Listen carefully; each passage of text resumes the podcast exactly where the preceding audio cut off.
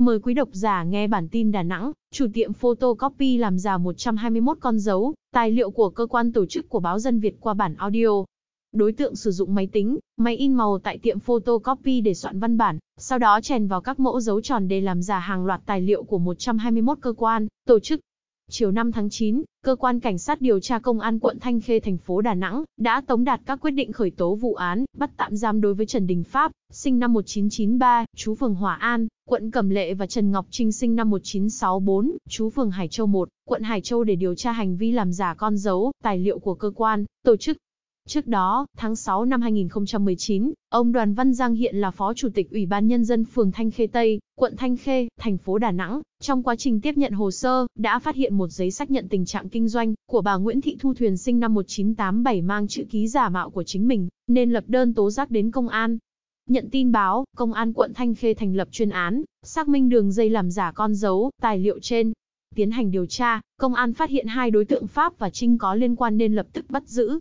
Trần Ngọc Trinh khai nhận đã trực tiếp sử dụng máy vi tính, máy in tại tiệm photocopy của mình, số 17 Phan Châu Trinh, thành phố Đà Nẵng để soạn thảo văn bản theo yêu cầu, sau đó chèn vào hình mẫu con dấu tròn đã được Trinh thu thập từ trước rồi chỉnh sửa, in ra giấy. Ngoài ra, Trinh còn giả chữ ký để ký vào tài liệu, trên hoặc in mẫu chữ ký từ trước để tạo ra tài liệu giả, giao cho nhiều đối tượng làm giấy tờ giả trên địa bàn.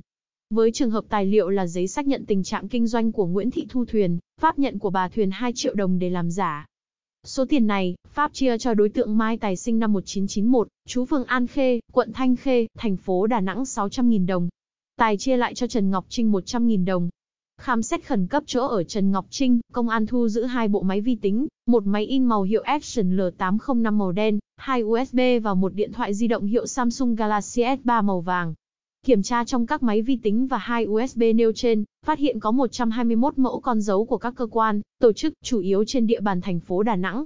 Cơ quan Cảnh sát điều tra Công an quận Thanh Khê đã khởi tố vụ án, khởi tố bị can, bắt tạm giam Trần Đình Pháp, Trần Ngọc Trinh về tội làm giả con dấu, tài liệu của cơ quan, tổ chức. Với đối tượng Mai Tài và những người có liên quan, cơ quan cảnh sát điều tra công an quận Thanh Khê sẽ tiếp tục điều tra mở rộng để xử lý theo quy định của pháp luật.